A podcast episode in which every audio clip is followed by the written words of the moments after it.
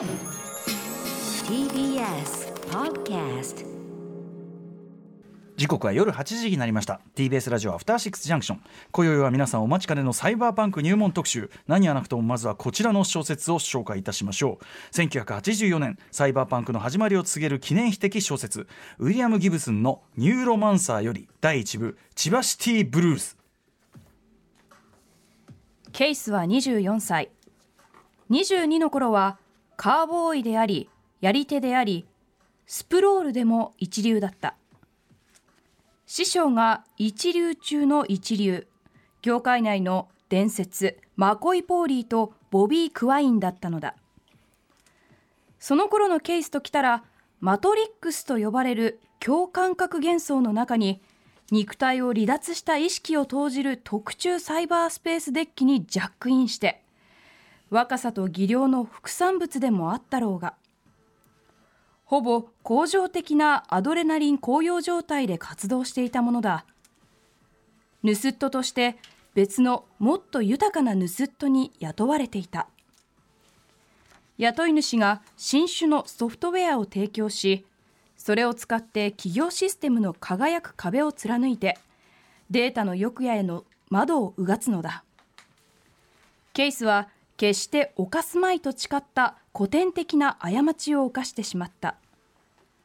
雇い主から盗んだのだ。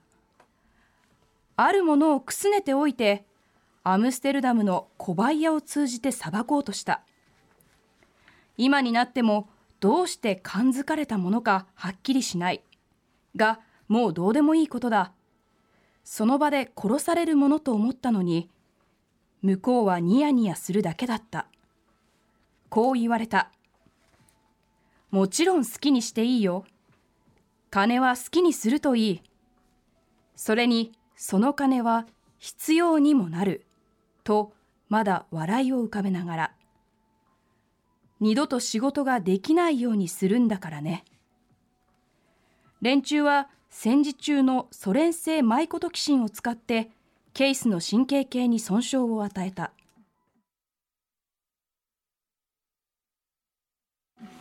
というのがニューロマンサー冒頭主人公ケースの説明の一節ということでございます。これ音で聞くとねなかなか何のことやらっていうふうに感じるところもあるしこれまた文章で読むと独特というか途中のそのサイバースペースっていうところがね、えー日本のその日本語訳だと電脳空間って書いてあってサイバースペースとか、えー素材って書いてあってソフトウェアとかですね。書いてあるこの独特のこの漢字とそのなんかこうね読みみたいなこれもちょっと一種僕なんかだとうわすごいサイバーパンク小説ニューロマンサー読んでるって感じがこれの文体からもすでにするんですよね。なんか。一文の間に違う文が差し込まれてたりして非常にこう独特ですね。まあこれねこれはあの、うん。多分ウィリアム・ギブスンの文体というのもあると思うんですけど、はいということで当時読んだ人はだからうわなん何のことやらって思った、ただねあの意味をちゃんと追っていくっていうか、今の目で見ると結構あれ？わかる？みたいな何のことを言ってるかは割とわかるみたいなところもある気がするんですね。30年前ですから。当時はあのソフトウェア ソフトウェアをね素材ってルビー、素材のルビにソフトウェアってしないと、うん。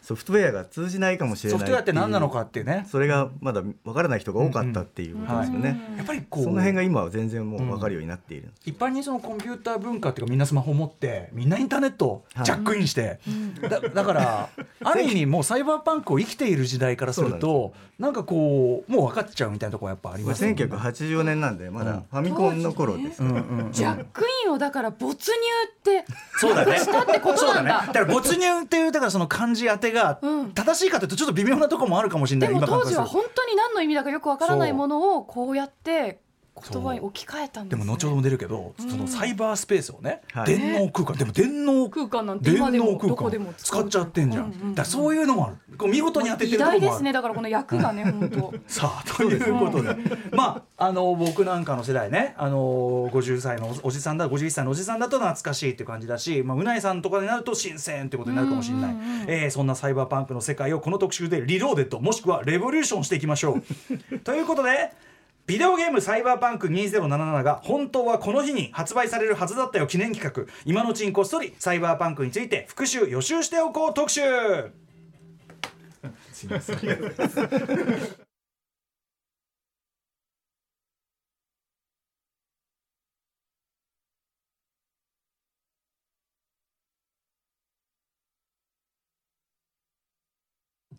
11月19日木曜日時刻は8時になりました。8時今5分ですね、えー、TBS ラジオキーステーションにお送りしているアフターシックスジャンクションパーソナリティの私歌丸です。そして木曜パートナーの TBS アナウンサーうないりさです。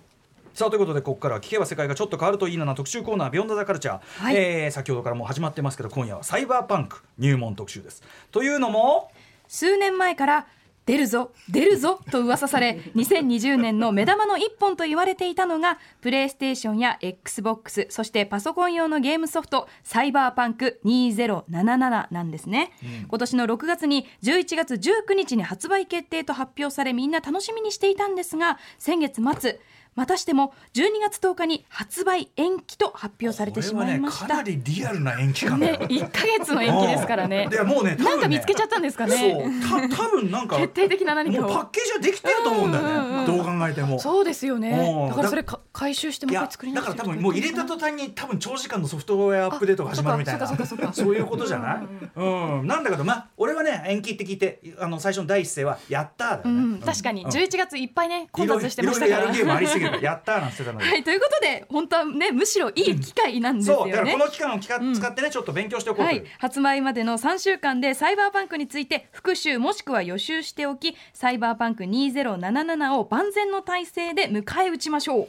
さあということで今夜サイバーパンクについて教えていただくのはこの二大巨頭です、えーまずは評論家で翻訳者の大森のぞみさん大森さんどうもご無沙汰です。はいどうもご無沙汰です、はいすみませんちょっとねフライングしてしまいました。いやいやいいんですよ。あのいいいいフォローでした。確かにソフト そうなんですよね。そういうことで、まあ、まさに今日はまさにそういう時代的なギャップの話も出てくると思いますんで、よろしくお願いします。さあそして、えー番組初登場です。映画評論家の添野千世さんです。はじめまして。はい、はじめまして、こんばんは。よろしくお願いします。よろしくお願はいよろしくお願いいたします。いやー、かっこよかったですね。あの三十六年前の小説とはとても思えない。ニューロマンサーがやっぱり、僕はちょっと聞いてて嬉しかったです。ああなるほど、朗読が良かったんじゃないですかね、はい、うなぎさんね。あともう添野さんも本当にもうあの、はい。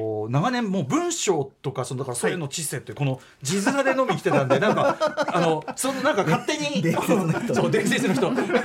実在したみたいな。ありがとうございます。あのはじめ本当光栄でございます。よろしくお願いします。こちらこそ、今日はちょっと緊張してますけど、あ頑張ります。はい、ということでお二方のご紹介お願いします。はい、まずではまは大森さん。ず大森さんのご紹介をさせていただきます、大森のぞみさんは1961年生まれ書評家で翻訳家です。主な著書に20世紀 SF 戦50代からのアイドル入門などがあります。主な訳書に劉慈欣の三体テッド・チャンの息吹など責任編集した NOVA シリーズ全10巻で、えー第34回日本 SF 大賞特別賞。第45回星雲賞自由部門を受賞されました。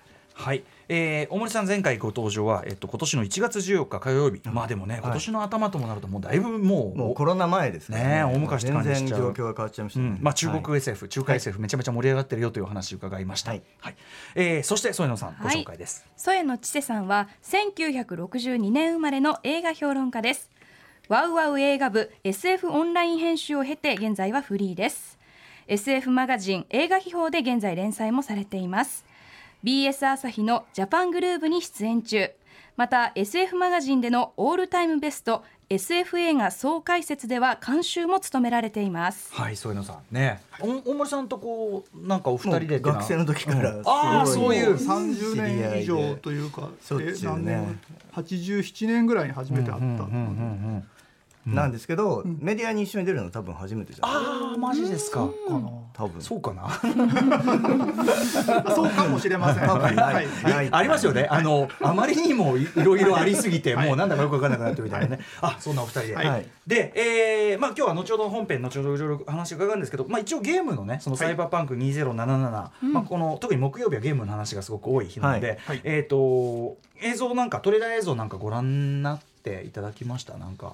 にあのそのゲームの方の。はいはい見ました見ました。い。かいか,、はい。い、かがですか？お二方は見ました。うん。いや何？もう何？サイバーパンクがいかにこう様式美になってるかみたいなねそういう感じ最大でしたね。公約数的なサイバーパンクですよね。うんそのいろんなびねこう街の感じであるとそうです。かもうねいまだにカタカナの看板が。と かそのアジア感入ってるそういう感じねプレイ動画でなんだっけホテルのんほほが HO で テルがカタカナとかそういう看板があってね。やっぱそのなんかごちゃごちゃなアジア感もごちゃごちゃになってる感じ、まあ、はい後ほどなぜ伝統芸能なのかね、話もでもそも,、ね、そもそも元はもちろんテーブルトーク RPG が元なんだけど、はい。あのサイバーパンクってっていうあのゲームのタイトル。これが、うんそうこれが今のサイバーパンクなんだなっていう、うんうん。はい、でもうないさんとかからすればえー私のイメージ言ってもいいですか、はい。もう基本夜これはでも理由ある理由ある理由ある。で基本ネオンはい。あ理由ある理由ある。でやっぱり中華系の人がなんかご飯なんかなんか屋台みたいなのでご飯作ってて。超理由ある。で本当にこうなんだろうなんだろうカタカナとか漢字とか入り混じってるのは本当になんかうんうん。サイバーパンクっぽいって思っちゃいます。そのはい。ステージとかをじゃあ見たら。これはもう完全に理由ありますからね。なんでなんでこのイメージかまあ、はね夜なのはノワールだから。いうことなんです昼のない世界なんですね。私のこの勝手な解釈がどれぐらいのラインにサイバーパンクという概念とどのあたりにいるのか教えてほしいクとは直接関係ないけど このイメージをサイバーパンクって言葉から持つに至った理由はありますよね。だからね。あります。あります。めちゃめちゃあります、ちょっと後ほどそのお話を伺いたいと思います。よろしくお願いします。はい。時刻は8時12分です。TBS ラジオアフターシックスジャンクション。今夜はサイバーパンク入門特集をお送りします。ゲストは SF 評論家で翻訳家の大森のぞみさんと、えー映画評論家の添野千世さんです。よろしくお願いします、はい、よろしくお願いします。はい。さあということで今夜はここからですね前半は狭い意味競技としてのサイバーパンクについて、そして後半は広い意味講義としてのサイバーパンクについて解説していただきます。さあまあということでこの2つの違いというところに先ほどのう私のなぎさんの勝手なるはいイメージがイメージも引っかかるのかどうか。はい浮かび上がってくると思います。さあ、はい。ということで。前半いきましょう。競技としてのサイバーパンクって一体何？はい、競技のサイバーパンク、えー前半主に大森のぞみさんにお話を伺っていきます。よろしくお願いします。はい。ということで、まあ、あの一番厳密な定義としてのサイバーパンク。はい、うん。一番その狭い意味でのサイバーパンクは、まあ、ウィリアム・ギブスンのことっていうのが一番正しい、ウィリアム・ギブスンが書いた小説。はい、ウィリアム・ギブスンが書いた小説、まあ、特にその「ニューロマンサー」っていう、ん。あの最初ねはい。稲井さんに朗読していただきましたけど、うん。あの小説があって初めてこうサイバーパンクが生まれたので、うん。まあ、サイバーパンクの原点みたいなね、あの聖典というか、うん。そういう、えーまあ、その作品が中心に、まあ、それが大ブームメンあのブームを巻き起こしたことで、うん。まあなんか運動としてですね広がっていく。うんうん。でこれにあのウィリアム・ギブスンの相棒というかですね、あのブルース・スターリングっていう人がいて、うんはい。まあ、この人がその運動のですね、若手作をどんどんオルグしてですね、うんあの革命を運動を巻き起こしていく、ブルース・スターリングが広めていった。そうそうそう。そのだからまあなんていうかウィリアム・ギブスンというみこしを担いで、うんうんうん。天才作家をみこしに担いで、一応その理論的なさまざまな活動を通じてですね、うん。これまでのその SF エスタブリッシュメントにお前らのやってるのはなってないぞ。ああ古こんな SF は全然かっこ悪い。と、うんお前らどけって言って、うんうんうん。あのまあ新しいまさにパンクな姿勢を。そうパンクな姿勢を作り出していったので、まあそこでその運動としてのサイバーパンクっていうのはそこで生まれて、めその命名は誰なんですかサイバーパンク。命名はあのガードナー・ドゾアさんっていうですね、まあ非常に偉いあのまあ評論家で編集者でまあ作家作家でもあるんですけど、まあこの人が命名したんですけども、まずこのサイバーパンクってさこの、はい。この僕この命名がでけえっていうかそうそうそうですねサイバーとパンク、パンク。あーなんかすごくかっこいい言葉ですよそうねなんかキャッチーだなっていうのがあって、まあでも秋葉の不良みたいなね ことですけどね。結局。おオタクの生きりオタクの生きり まあそのコンピュ最ーターに。初はね、シャレっていうかね、批判的な文脈もあったと思うんですけど、かっこいいじゃんっていうことで使われてるうちに本当にかっこよくなってしまったっていうね。そう最初めっちゃいろんな呼び名があったんですけどあそうですね。ラディカルハード SF とかなんかあのニューロハードとかいろんな話をしてたんですけど結局やっぱサイバーパンクという言葉が一番パワーワードになって強かったっていうことですね。はい、はい。じゃあこれが大体1980年代前半。そうですね、まあ、1984年にその,、まあ、その前から短編はあったんですけど、えー、クロームウィリアム・ギブスンがそうですクローム襲撃とか短編を書いてたんですけども、まあ、84年に本格的にまあ広がり始めて、まあ、そこから、えーっとどんどんなんていうか世界的なブームを巻き起こしていって、という、うん。まあその後ほど説明したけどサイバーパンクな小説がいっぱい増えていったというはいことですかね。そうですね。うんまあでもそのサイバーパンクな小説がそのフォロワーの人まで認めるかどうかっていうのはですねそのだから一番狭いところはサイバーパンク原理主義の人はですね、はいはい。まあ、まあギブスンとギリギリスターリングまでは認めてやってもいいけどはいはい。あとはねちょっとねとかですね、うんうんうん。もうお前らちょっと商業化しすぎとかですね、ういろんなそのハードコアだな。そうそうそう、だからハードコアサイバーパンク、うんうんうん。いやあのねブルース・スターリングはもともとその世の中にハードコアサイバーパンクなんていうものはないんだって言ってるんだけど、うん。ええでも自分で言ってるあのことを見ると明らかにこのね、いいあのちゃんとしたサイバーパンクとそうじゃないの、認める認めないが割と厳しい。区別してる。んですよ、うん。まあ最初はじゃあある意味それぐらい、まあ、はい。定義ギビギビにやってたんだけど、はい。やっぱりあまりにもその提示したビジョンがまあ時代にも合ってて。一人歩きしてしまって、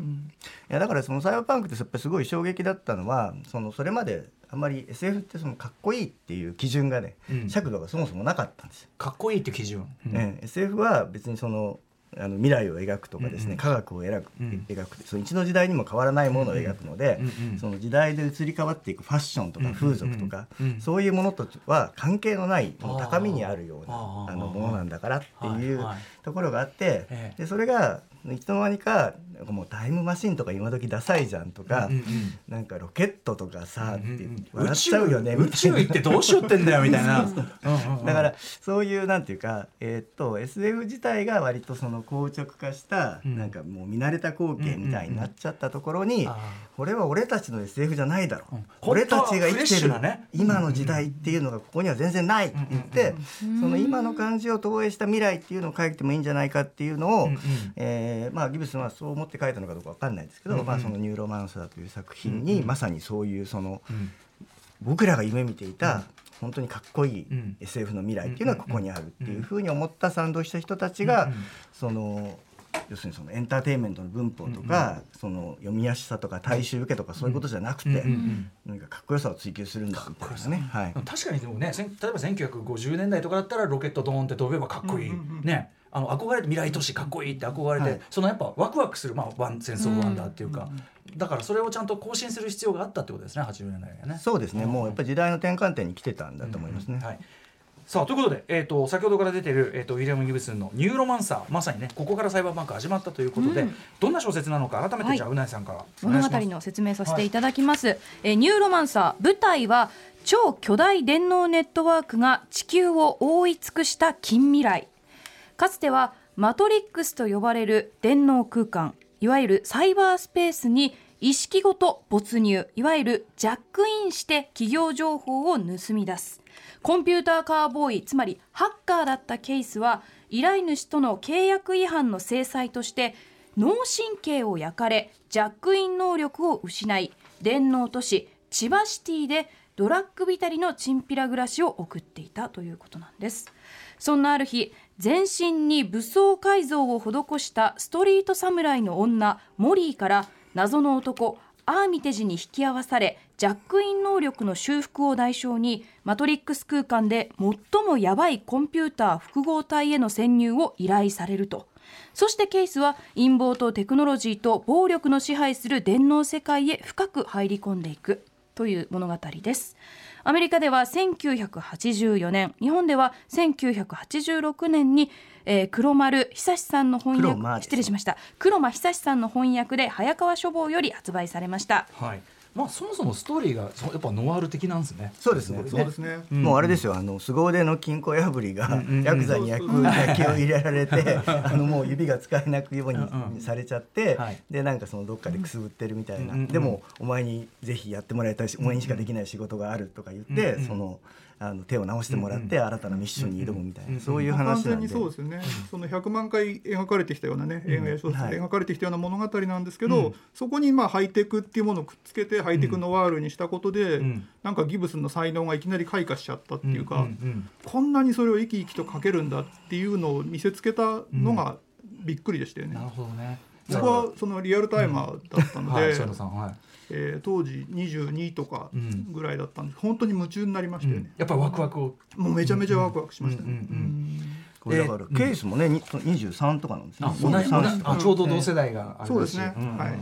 これは、えっ、と、改めて、その、まあ、競技のサイバーバンク、えっ、と、ニューロマンサーが見れる特徴っていうのを整理するなら、どんなあたりでしょう？はい。まあだからそのストーリー的にはやっぱりノワールいわゆるハードボイルドの、えー影響が非常に強いっていうのとあとそのあのーガジェットコンピューターですね、うん。えーとかまあハイテク、まあ、このこの時代まだそのいわゆるインター今みたいなインターネットはまあ全然存在しないし、そもそもコンピューターもうん。1984年なんでちょうどマッキントッシュが発売された年なんですよね。はい。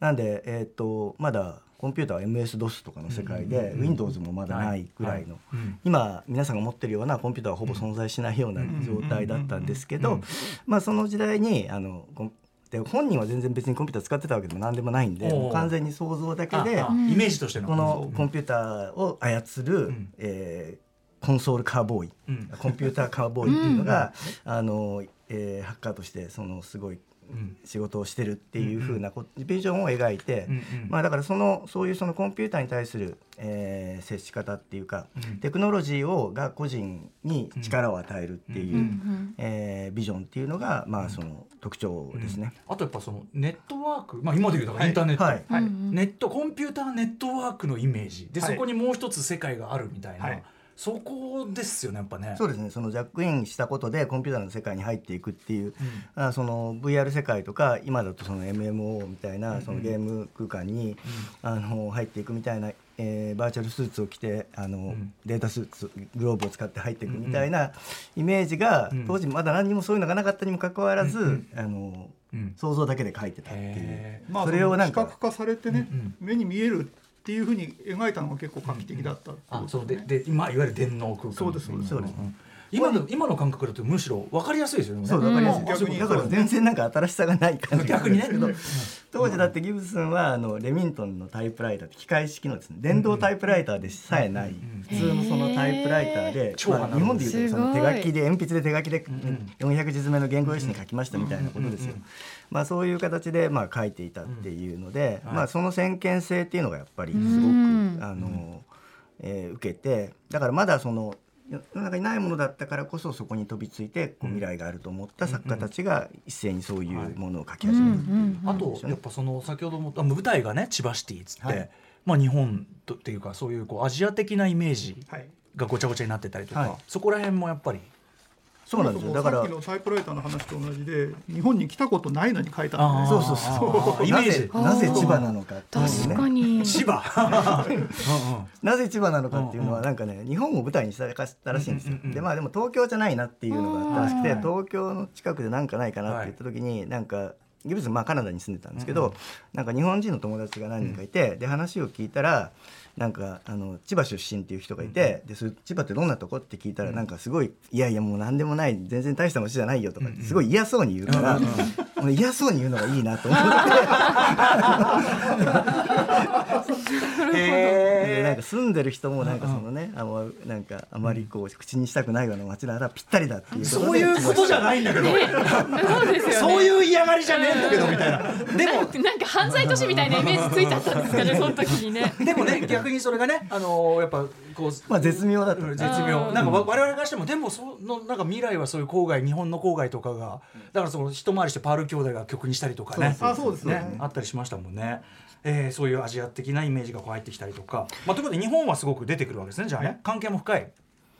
そうですね、あのだからあと固有名詞では例えばそのサイバーステスペースデッキっていう機械を使ってジャックインするんですけど、まあ、その名前が小野仙台サイバースペースデッキっていう、日本のメーカーだっていうことどっから取ったのかよくわかんない小野小野仙台ってカタカナで書いてあると、まあ、どっかから日本語的な響きをと でもやっぱりその日本企業調子よくて、はいそうです。あのそうです。っていうまあ家電とかなんかそういう製品とか。家電とかまあ全体、うんうんうん。全体的にもうジャパンアズいやちょうどそうそううそうそう、一番日本の勢いが良くて、世界的に日本が乗し始めていた時期だったの大企業も買収しちゃうし、そうバブルの時代だったので。めちゃめちゃハイテクはい先進国だと思われてたわけですよね。そうです、うん。まあ実際そうだったっていうことなん。ですけど。今日本から中国を見てるような感じうんだったんですね、うなんすごいビルがガンガンもう勢いがとにかくある国っていうイメージがちょっとどうせどうせさ俺たちなんか未来では乗り込まれてんだみたいなさなんかその感じ？むしろわ今の我々の感覚の方が近いのかもしれないですね。うん。そしてそのニューロマンサーに出てくるその千葉シティのその最初の第一部の舞台っていうのは、うん。じ千葉市と東京都の間にある狭い町だっていう設定なんですよ。そこに無法地帯があってケースはあの最初にあの朗読していただいたところの後そこへこうあそう。潜る。潜入していくと潜入していくんですよね。潜伏するんですそうそうそう。ほとぼりを冷ますっていう。東京と千葉の間だからちょうど大森さんが住んでいるあたりではないか今っていう。ね、そうそうそう当時だから湾岸だとかすごいすごいね。サイバーパンク当時はすごい威張ってましたよ、ね、なるほど。ウォーターフロント。でもやっぱりその聖地だって言って。当時のね日本のその同世代というかね若い読者としては、やっぱりその自分たちのその今まで思ってもいなかったその自分たちの住んでるいやそれはそうですよ。現在がかっこよく読み替えられる感覚っていうか。うん。だからあのまあね宇多丸さんは知ってると思いますけど当時あのウォーターフロントブームがあったじゃないですか、うんはいで、はい。あの芝浦インクとか、はいはい。なんかあの辺でクラブがいっぱいできてありましたインクスティック。は、はい。いインクスティックそう芝浦とかですこう埋めね、立て地埋め立て地にですごい工場しかないようなところにいきなりドーンってクラブがあったりするっていうね。でそういう風景とあのサイバーパンクがものすごいシンクロしたんですよね。でそれは全然ギブスンは全く想定してたわけじゃないんだけど、あのそういうバブル後の乱開発みたいなものに、このお墨付きを与えるこういうのがかっこいいんだよみたいな、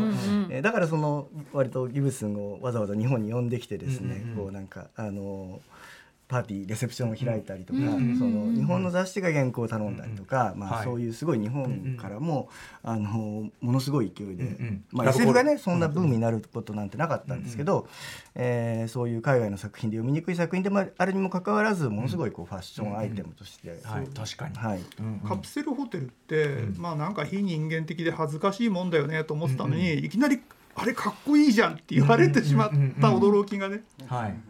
うん。あとまああのタイトルのですねそのニューロマンサーっていうのも自体も、あの一説によるとあの高橋幸宏さんのはい「ロマン神経症、はい。ニューロマンティック」っていうですね、えアルバムがあってあのニューロマンティックから影響を受けてニューロマンサーっていうタイトルにしたんじゃないかっていう説があって、あの当時まあブルース・スターリングとかも日本の音楽ロックとか好きで、まあサロンミュージックとかいっぱいよく聴いてたらしいんですけど、うんうんだからえっ、とその当然あの YMO はね。YMO とかも聴いてただろうし、うん。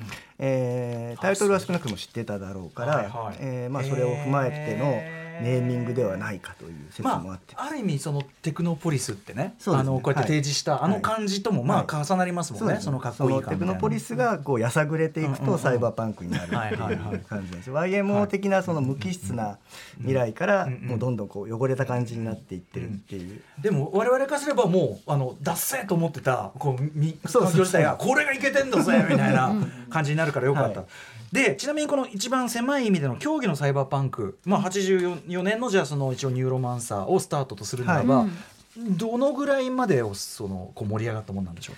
まあだから、えーっと結局最初のファーストインパクトがものすごく大きかったので、まあ、あとはもう何を出してもどんどん2番選手になっていくんですね。うんうんうんうん。まあでえーブルース・スターリングはそこからまたちょっと別の展開を考えたりして、あの宇宙の話を書いたりもっと、もっと未来の話を書いたりしてたんですけれども、まあ、実際にそのブームとして、えーいわゆるサイバーパンクの作品として見るべきものが出たっていうのは、まあ、そこから34年ですかね。だからもう878年ぐらい。はい。へだから日本では86年に翻訳されて、うんうんはい。えー、8788年ぐらいにすごいブームになるんですけど、はい。まあ、それこそ戸越銀座はサイバーパンクの街だとかっていうのが なんとでも言えるよもう。ポパイとかそういうその普通のファッション雑誌に特集されたりしたんです。はい。当時の僕はそのマガハ系のそういうサイバーパンク特集みたいな。そそもそも当時の雑誌買うの好きなんだけどそういうのを見るのすぐ楽しい。日本でもじゃあサイバーパンク的な世界観の作品ってたくさん当時あどうあだったんですか？のその大原真理子さんとか、えーまあ、何人かその書いてる人はいたんですけど、やっぱりでもそこまでですね大ヒットするような作品は出なかったですね。まあ、サイバーパンク的な、あのー書き方っていうのはまあなんかそいろんな人に影響を与えて、うん。特にその黒間さんの翻訳も含めて、うん。あ。文体的な影響っていうのはすごくあったんそですけど。うその話をとかにね黒間さんのそのえ文体の影響先ほどのその漢字にねそのいえっ、とサイバースペースを電脳はい。空間、ルビを振る、うん。ルビを振る。ルビを振る、はい。これがやっぱり特に日本の読者にとってはある種サイバーパンク文体っていうかなんか影響を与えたそうそうですね、んはい。あのだから亡くなった伊藤計画さんもそうですけども、うんうんうんうん。あとそのまあ古橋隆樹さんってあのライトノベルの方ではいはい。すごいい有名になった方とかも、あの結構やっぱりあと秋山水人さんとかな、そう結構その当時やっぱりやたらにルビが増えるとかですね、大変止めとか、まあそのあとえっ、とね黒間さんの特徴としては、えーびっくりマーク、えーエクスクラメーションマークとか、あのうん。クエスチョンマークを使わない。一切その記号を使えな使わないっていう文体だったので、まああの伊藤計画さんなんかはそれをあの忠実に習ってですね、一切クエスチョンマークが出てこない、はい、みたいな特徴もあるありますね。まあ、その情報を増やしていくわけですよね、うんうんうんうん Ruby を載せることで、はい。そしてその、まあ、黒間さんのその革新犯的なサービス精神でね、うんうん。こう言葉はこうだけどここにはこういうなんか意味が載ってるはずだっていうのをこう二重に載せていくっていうのはすっごい面白かったわけですよね。そうか。はい、あとね普通の人が訳すよりね、うんうん。2割ぐらい短いんですよ。あへえあの僕が多分訳すればちょっと多分2割ぐらいもうちょっと説明を足して分かりやすくしようとする。んだけど、はいはいそれを分かりやすくしようとはしなくて、うんうんあの何もあんまり足さないで、うんうんうん非常にそのあのうん簡潔に訳す、うんうんまあ、だからこそ分かりにくいっていうのにもつながるんですけど、親切ではない。なるほどね。でもそうサイだからバーかっこよかった。そう。そう。だからうん。だだしサイバースペースを電脳空間って書かれると、はい。ある意味そのインコンピューターネットワークが肉体的にその共有されてこっちのその脳から見た主観と共有されてるんだっていうのが字面でわかるっていうか、うんうん。僕電脳ってすげえなと思って、うん、超これ発明みたいな。だから電脳ってもともとその中国語のでコンピューターのことだったんですけど、あのここでそのニューロマンサーで初めて、うんうん。あの日本語になった、んうん電脳という言葉が。で我々がこうはい受け取るこうなんか電脳っていう文字面から受け取る何かとすごいフィットするっていうかこう言わんとしてることがなんかすごくだからサイバーパンクうんいけてる 電脳うん。すいませんちょっと。まあでも大体狭い意味でのサイバーパンクね。そうですね。はい、うん。見えてきました。さあということで後半いう入ってみましょう。ことで後半に参りましょどんな風にサイバーうパンクね概念が拡散していってからの話です。講義でのサイバーパンクって一体何？さあということで、えーここからは添野さんにお話を伺いたいと思います。はいえーまあ、広い意味でのサイバーパンク、うん。要するにどんどん概念が広がっていくと。はい、そうですね。うん。というあたりで、まあ、非常にあの大きな役割を果たした作品がいくつかある感じですか？まあそのやっぱりその SF 小説よりもね映像化されたり映画映画で同じようなものが作られた方が影響影響力が大きいんで、うん。まあ一番最初やっぱりブレードランナーですよやっぱりね。ねはい。うんはい、ただブレードランナー1982年の映画なので時系列的にちょっとおかしいぞと。どっちが早いか結構微妙なところがあります。うんうん。えっといやいやブレードランナーが早い。ですまあまあまあそうなんですこれこれだから要は そのもっと前から作ってるだけだでも要はブレードランナーの物語のそのものには、はい。そのさっき言ったコンピューターネットワークの要素はないし、そうないですね、だからはい。実はサイバーパンクとは別に言えないですよね話は。もともとそのフィリップ・ケイ・ディックの原作があったものを探偵ものとしてアレンジしたっていうまずアイデアがあって、はいはい。その時にじゃあ都市のデザインとかをどうしようかという時に、その1970年代のヨーロッパのねコミックスの影響をすごい取り入れたわけですよね。はいそのメタル・ユルラン、うん。英語版はヘビーメタルっていうんですけれども、あのメビウスとかね。ああいう人たちの漫画の影響を大きく取り入れた。それはまあリドリー・スコットがやったわけですけれども同じ頃やっぱりギブスン自身もそのヘビーメタル的なものにすごく影響を受けていてまあ同時多発的と言いますか。日本で言えばさらにそのね大友克洋さんも影響を受けていてしかも同じ1982年っていうね。ね、みんなその瞬間アイディアが浮かび合わせそうそうそうたんですね。そうそう。なんでこれはだろう完全に、うんうんうん。同時多発ですよね。そうか面白いですねそれはね。し。かも根っこにみんなそのメビウスがあるっていうところがね、うん。面白いなと思ねうんですけれど、メビウスだって連れてきたのはダン・オーバノンじゃなかったっていうそう紹介したのそうです確かに紹介したのねはい。またダン・オーバノン特集は別個にやりますからね,、はい、ね。あとフィリップ・ケイ・ディックそのものがちょっと発想が若干元祖、そうですね元祖元祖サイバーパンク的なとこ、こはちょっと、あの要するにやさぐれてる人が主人公といううんうん意味でそのまあ近未来もね、あのその明るくピカピカの未来都市ではなくて、うんうん。まあ大体その暗い感じのやさぐれた感じで、うん。しょぼくれた主人公が暗い街でなんかうだうだするみたいなところが、まあかなり近かったし、まあブレードランナーはそれをさらにそのね、ノワールに近づけたから、そうですね。ノワール感が強くなって、えっと、なんかギブスン自身は後のインタビューだと、俺はディックの影響は受けてねえっつって怒ってるんですけどまあ影響を受けてなくはないよね どう見ても。まあ、そこから言われたんでしょうねあまり。にもウィリアム・ギブソンこれあの書いてる最中に、あのニューロマンサー書いてるくらいの時に、うん。うんあのブレードランナーが公開されたんですよ。で映画館に行って、ええ見始めて、ええ。で10分ぐらい見てこれはやばいって言って飛び飛び出したっていう。ややばいっていうのはなんでやばいんですか？あのだから似すぎてるのであ自分のアイデアと。そうそうそうそう。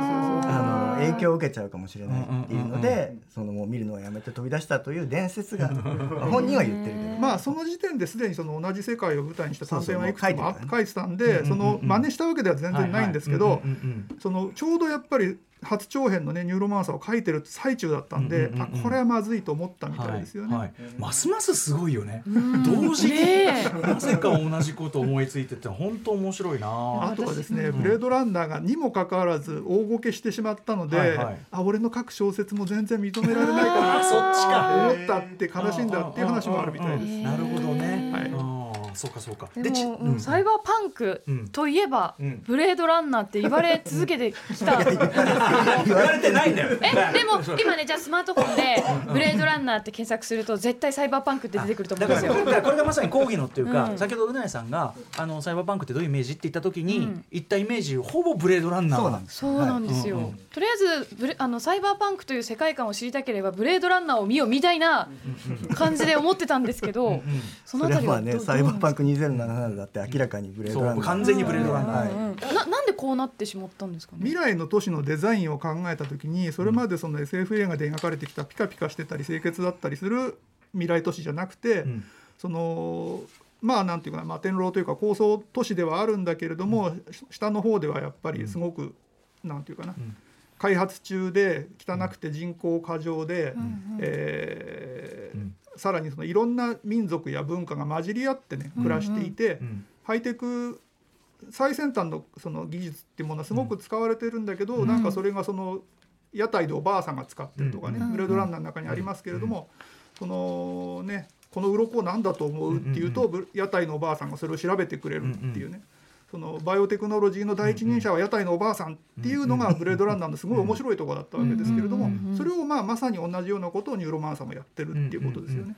まあつまりニューロマンサーはそのん有名なフレーズがあって、あの町場は何にでも使い道を見つけるっていうストリートストリートはだからその いろんなその大手メーカーが開発した技術でも、そのストリートの人たちが手に入れるともう全然思っても見ないような使い方をし始めるっていうような、まあ今そのスマホとかでまさに起きてるようなことをまあ先取りして言ってたんですね。これぞまさにだからさっき言った、僕やっぱブレードランナー最初見た時にやっぱあのごちゃごちゃした街で、はい。えってことはじゃあそのその時点であってことは東京かっこいいってことじゃねえの？みたいな、あうん。歌舞伎町超かっこいいってことじゃねえの？みたいな。思ってすごいやっぱあのワクワクワクしたんですよね、はいはいはい。すんごくワクワクした。まあその SF 的なテーマで言うと、要するにその最先端の技術っていうものがじ人間をどう変えていくかっていうか、技術科学によって変わっていく人類を描くっていうことがサイバーパンクの最大のテーマだったっていうことだと思うんですよね。まあ、それがサイバーの部分でパンクの方はちょっとそのスターリングがハマっていたそのなんていうかな、まあアナーキズムみたいなものがね入ってるんでサイバーパンクっていう合体運動になったんだと思うんですよねだか。ら主人公はまあその社会の底辺であやされてアウトローであるというようなことですよね。でまあハッキングしたりとか体制に対してその変革を仕掛けていくというような話だと。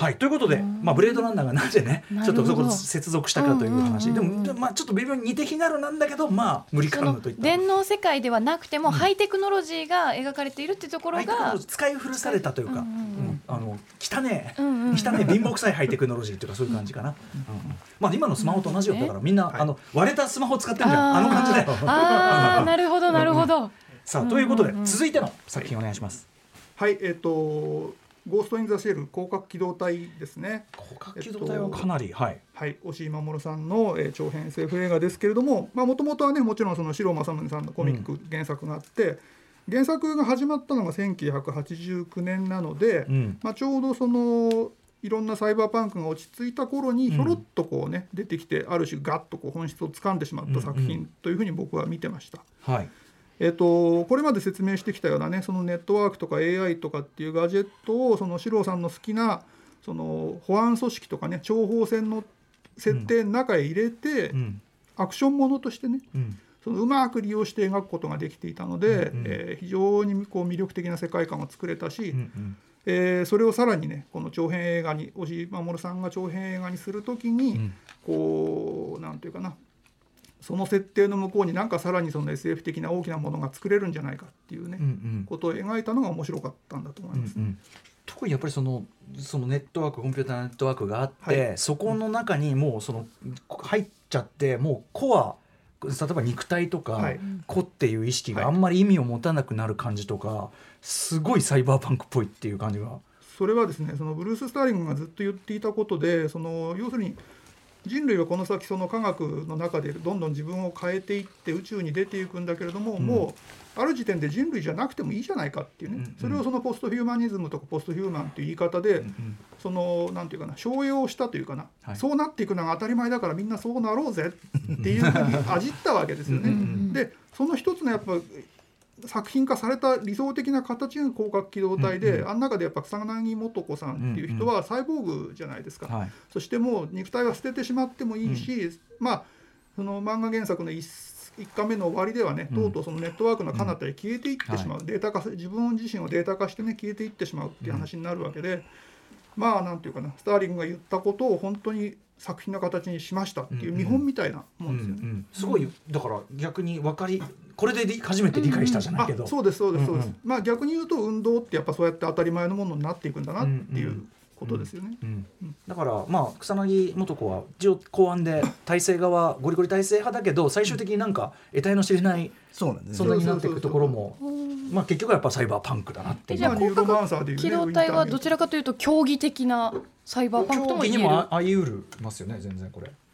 うん両方の面があると思いますけどいわゆるその商業的なサイバーパンクを真似ただけみたいなものとは全然違いますよね。ちゃんと本質を捉えてるというふうに思います。ただほら競技はさだってウィリアム・ギブスンとさブルース・スターリングしか認めないんだから。もうそしょうしょうがねえんだ。よそれはいくら言ったってしょうがねえんだ。よそんないくらいいもん作ったってしょうがねえんだよただなんかあのーえっ、とね四郎さんの原作まあ四郎さんって割とすごい説明する人なんですね、だからむしろなんか押井さんの映画の方が、うんなんかサイバーパンクっぽさがよくわからなさっていうか、あの見た目パッと見ただけでは何が起きてるのか分かんなくて、後で解説読んでああなるほどみたいなところがあるじゃないですか。だから、えーまあ、押井さんは結構その前のそれこそあの、パトレーバーのね、劇場版のはい。一作目とかでも結構サイバーパンク的な、はいネットワークもねはい。えービジョンあとその東京のなんか後輩じゃないけどその夢の後みたいなところを歩くみたいなシーンがあって、結構そういうなんか親和性はうんうん。押井さんは割とあったのかありますね。そのアキラとパトレイバーとその広角機動隊をつなぐその東京を舞台にしたラインっていうのは確実にあると思いますね。それはね。なるほど。はい、ということでちょっと駆け足になってまいりましたが続いてのサイバーパンク影響、えーはい、やっぱり出マトリックスですね。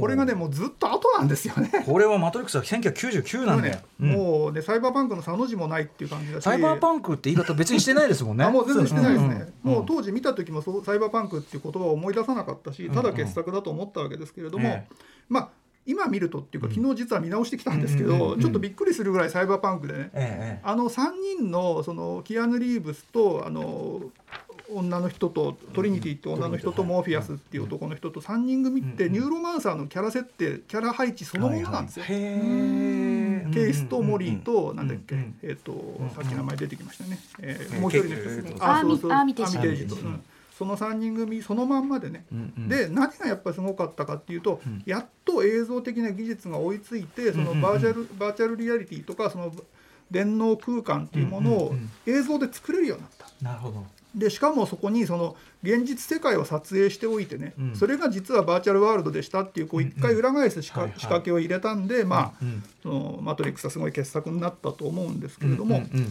うん。もう一つね、うん。そのパンクの部分で言うと、はい。そのスターリングが元からその系統していた、そのあれですよね、アナーキズムの思想に、うん。うんマトリックスを作ったそのウゴシャウスキー原姉妹。原姉妹。うん。ゴシャウスキー姉妹はものすごくやっぱ近いところがあって、うんマトリックスのね一番最後のところ一番最後の決め台詞、うんキアヌ・リーブスが言う決め台詞で、うん。えー人々にはお前たちがいない世界を見せる。き規則も束縛もない。国境も境界線もない。全てが可能な世界をっていうすごいかっこいいセリフで終わるんですけれどもこれってねそのアナーキズムそのものじゃないですか。うん。うんなのでやっぱりそこにすごい親和性があってちょっとパンクに回帰したところがあってうん。感動的だったなっていうね、まあそのアナーキズムってまうんうん。あその今はねあのなんだっけブラックブロックとかね、そのあんまり良くないイメージで語られるかもしれないですけれども、やっぱりネットワークとものすごく親和性があって、うん。うん。良いアナーキストとしては今、オードリー・タンさんみたいなね、台湾の。みたいな人もいるし、まあその辺とうまくこう、サイニューロマンサーがあって、ん。マトリックスがあってこう現代へつながってきてるなっていう流れもあると思います。なるほど。マトリックス。実は超サイバーですっていうかニューロマンサーの映画化を目指してもいたみたいなことでもあったりする、そうなんですよ、ん。実はですね そのギブスン自身の作品の映画化っていうのは、うんその JM っていう作品がうまくいかなかったりとかですね、ずっと後になってニューローズホテルがものすごい低予算で映画化され、これは決して悪く悪い映画ではなかったんですけども、されたりとかっていうことであんまりこう恵まれてなかったんですよね。でギブスンに似てるけどギブスン原原作の映画化ではないものの中にこうやって少しずつ傑作が出てきたということだと思います。そしてですねちょっとお時間迫ってきたんですけど、えー、と大森さんにぜひちょっと意外なサイバーパンク作品。ということ？で今今サイバーパンクをやるとどうなるかっていうところで、あの取り上げたいのが、えー電脳コイルっておー意外なとこ来た。アニメですね。はい、最高。大好き、えーもう電脳コイルってのは本当にやってることはすごいサイバーパンクで、うん。あのだだんだけどそのサイバーパンクっぽさが一切こう見えなくなってる。もう子供たちが眼鏡かけて遊んでるだけみたいな話なんだけどでも彼らはこうジャックインして、まあ、AR なんですけど、はいはい。まあ、その電脳空間的なところであの、うんいろんなものを見つけて冒険をするっていう構造になっていてですね、はいあのこれはまさにそのサイバーパンクの現代的な消化というか、うん展開というか、うんはい。まあテクノロジーが世界を変えるっていうところがね、行き着くとこまで行くとやっぱ子供の世界が変わるだろう。っていうね、本来もうやっぱスマホになっちゃってスマホで何でもできるようになっちゃって世の中っていうのをむしろ先取りしてたのが、そうですよね。これ2007だから。はい、2007年なんで。みんなだからこういうね高度な端末を持って、はい。しかも常にジャックインして、その電脳空間内のそのコミュニケーションっていうかそこに熱中してるなんてえじゃあ今ってもうサイバーパンサクな時代ってことクだよですかサイバーパンクだよそうなんですよ、うん、だからサイバーパンク2077でちなみにサイバーパンク2077のあの先ほどねオープニングで来ましたけどあのトレーラー映像をご覧になって伝統芸能だっておっしゃったけど、はい。やっぱそれは今お話してきたところの割とこうその都市の描写であるとか、記号的な要素っていうかはい。そこが強調されてる感じってことでしょうかね。まあ、アクションものだとどうしてもそうなるよねっていうのは非常によく分かりますよね、だからその、まあある種その魂の部分っていうかな。うん。そのパンクな部分とサイバーな部分を、うん。がどのぐらい入ってるかっていうのが逆に気になりますちょっとプレイしてみてね。プレイしてななんか結構その性描写っていうか性別描写とかいろいろはい。そういうとこが意外めちゃめちゃ攻めてる、ね生々しく。そう生々かつ攻めてるらしくて。だからひょっとしたらそういうところで例えばその肉体と精神のその関係であるとかっていうのが意外とちゃんとサイバーパンクしてる可能性もいやそうだと本当に嬉しいですね。ね面白いですよねそしたらね。そうですね、うん、あのそのガジェットだけじゃなくて精神そうビジュアルだけで見るとね、うん。もう。またこれか。みたいな。でもまだこれかって言うけどわそれ僕らの世代だからですよ。これ若,、若者見たら新鮮とかあるんですよこれは。いやいやそうですよね。いや私が見たらあこれがサイバーパンクだよねって思っちゃう。それ全然それタイトルについてるしね。間違いないです。間違ってないそれは。はいはい、ということで、えー、と時間迫ってまいりましたので今日ご紹介いただいた、えー、とあだからあ入門作品ぜひあご紹介じゃなくて、えー、と大森さんにですね、えー、大森さんと添田さんに、はい。えーとはい。小説と映画それぞれサイバーパンク今これからちょっとこういう入門するなということでおすすめ作品を最後に教えてください。はい、あのー僕この浦淵源さんと一緒に作った「楽園追放サイバーパンク SF 傑作選」っていう、うえーまあ、アンソロジーがあってですね、はい。まあ、これがあのサイバーパンクの30年ぐらいの歴史をそのウィリアム・ギブスンの「クローム襲撃」から始まって、うんうん。その日本の神林長平さんとか大原真理子さんとか、うんまあ、あと一番新しいところではあの藤井太陽さんとか、はい。まあ、そういう作品まで含めて紹介30年間に書かれたサイバーパンクの短編をはい。つまみ食いして集めたと。いうへえーあじゃあもうこのアンソロジー一発で、とりあえずは俯瞰できるというか、はい。うん。えー、あ楽に追と放はですね、えーっと中国 SF なんですけど、うん。えー今中国ではそのサイバーパンク的なものが結構書かれてるということであのチン・チューハンさんっていうあのスタンリー・チェンさん、まあ、嵐嵐尾っていうですね、うんうん。えー作品があってこれもあのなんていうか、えーゴミの、えーうん島みたいなところを舞台にして、まあ、そこでか、あの生活してる人たちが、えーそのヤクザの構想とかに巻き込まれながらテクノロジーを使って、まあ、逆襲するみたいな、だって今一番サイバーパンク似合うねとこの場所の一つですよねね。中国ね、はい。もうハイテクはあるし。シリコン島みたいなそういうね、うん。あのしえーシリコンの廃墟みたいな場所が実在するらしいんですけど。ああるんだ。はい、そこを舞台にして。ハイテクもあるし、貧富の差もあるし、はい。えーシステムの支配もあるしって、もう一番おあつられるあまりにもリアルです。まんまじゃないかと。はい。えーじゃあ、そういうのさん。はい。はい、映画なんですけれど、まあちょっと古い映画見てくれっていうのもなんなんで、ん。えー2015年の映画なんですが「チャッピー」っていうのああ、がシャッピー、はい。えーニール・ブロンカンプ。監督のね、映画がすごい面白いんでぜひこれを見てください。これこれも別にサイバーパンクと言われたりしませんけれども確かに。もうその最先可愛端すぎる、のあそうそうそう確かにでもその肉体と精神の関係ってところではね。そうなんですよ、んん。ん最新のテクノロジーがしかもねスラムとかギャングの世界の中で描かれて、はい AI とかネットワークが出てくるっていう意味でね。あれがやっぱり一番現代的に一番いい形 いい形でサイバーパンクをこう最良の今の形にしたものだと思います。なんなんがさんなんがサイバーパンクっていうかね。はい。うん。はい、えーチャッピーということでございます。ということで最後にお二人からお知らせ事をぜひお願いします。はい、えーっとですね、ちょうど今日ぐらいに発売なんですけど、えー、2000年代海外 SF 傑作選というですね、2000年から2009年までかな、うんうん。あの10年間のえベストを、えーまとめた橋本照之さんという人が作った、まあ、アンソロジーが今日早川文庫から発売されてて、まあ、そこにはですねそのポストサイバーパンクと言われる、うんうんまあ、その今サイバーパンクを書くとこうなるみたいな短編も入ってますし、その中国 SF のあの龍磁金さんの、えー炭鉱 SF 炭鉱。すごいもう炭鉱炭鉱ってあの炭鉱節の炭鉱。そうはい炭鉱の中で、えー新しい、えー技術を導入しようとして大変なことになるっていうですねまあ、作品とか。まあ、これ結構長いんですけど、まあ、新訳も含めてあうんうん。の9編かな入ってますので、ん。えー今の SF どんな感じかなと思って興味がある人にはぜひはい見ていただきたい。あもう一回タイトルお願いします。2000 2000年代海外海外 SF 傑作選はい。来月2010年代海外 SF 傑作選というのがあって、へー2000年2冊でこの20年の SF が大体わかるおすごい。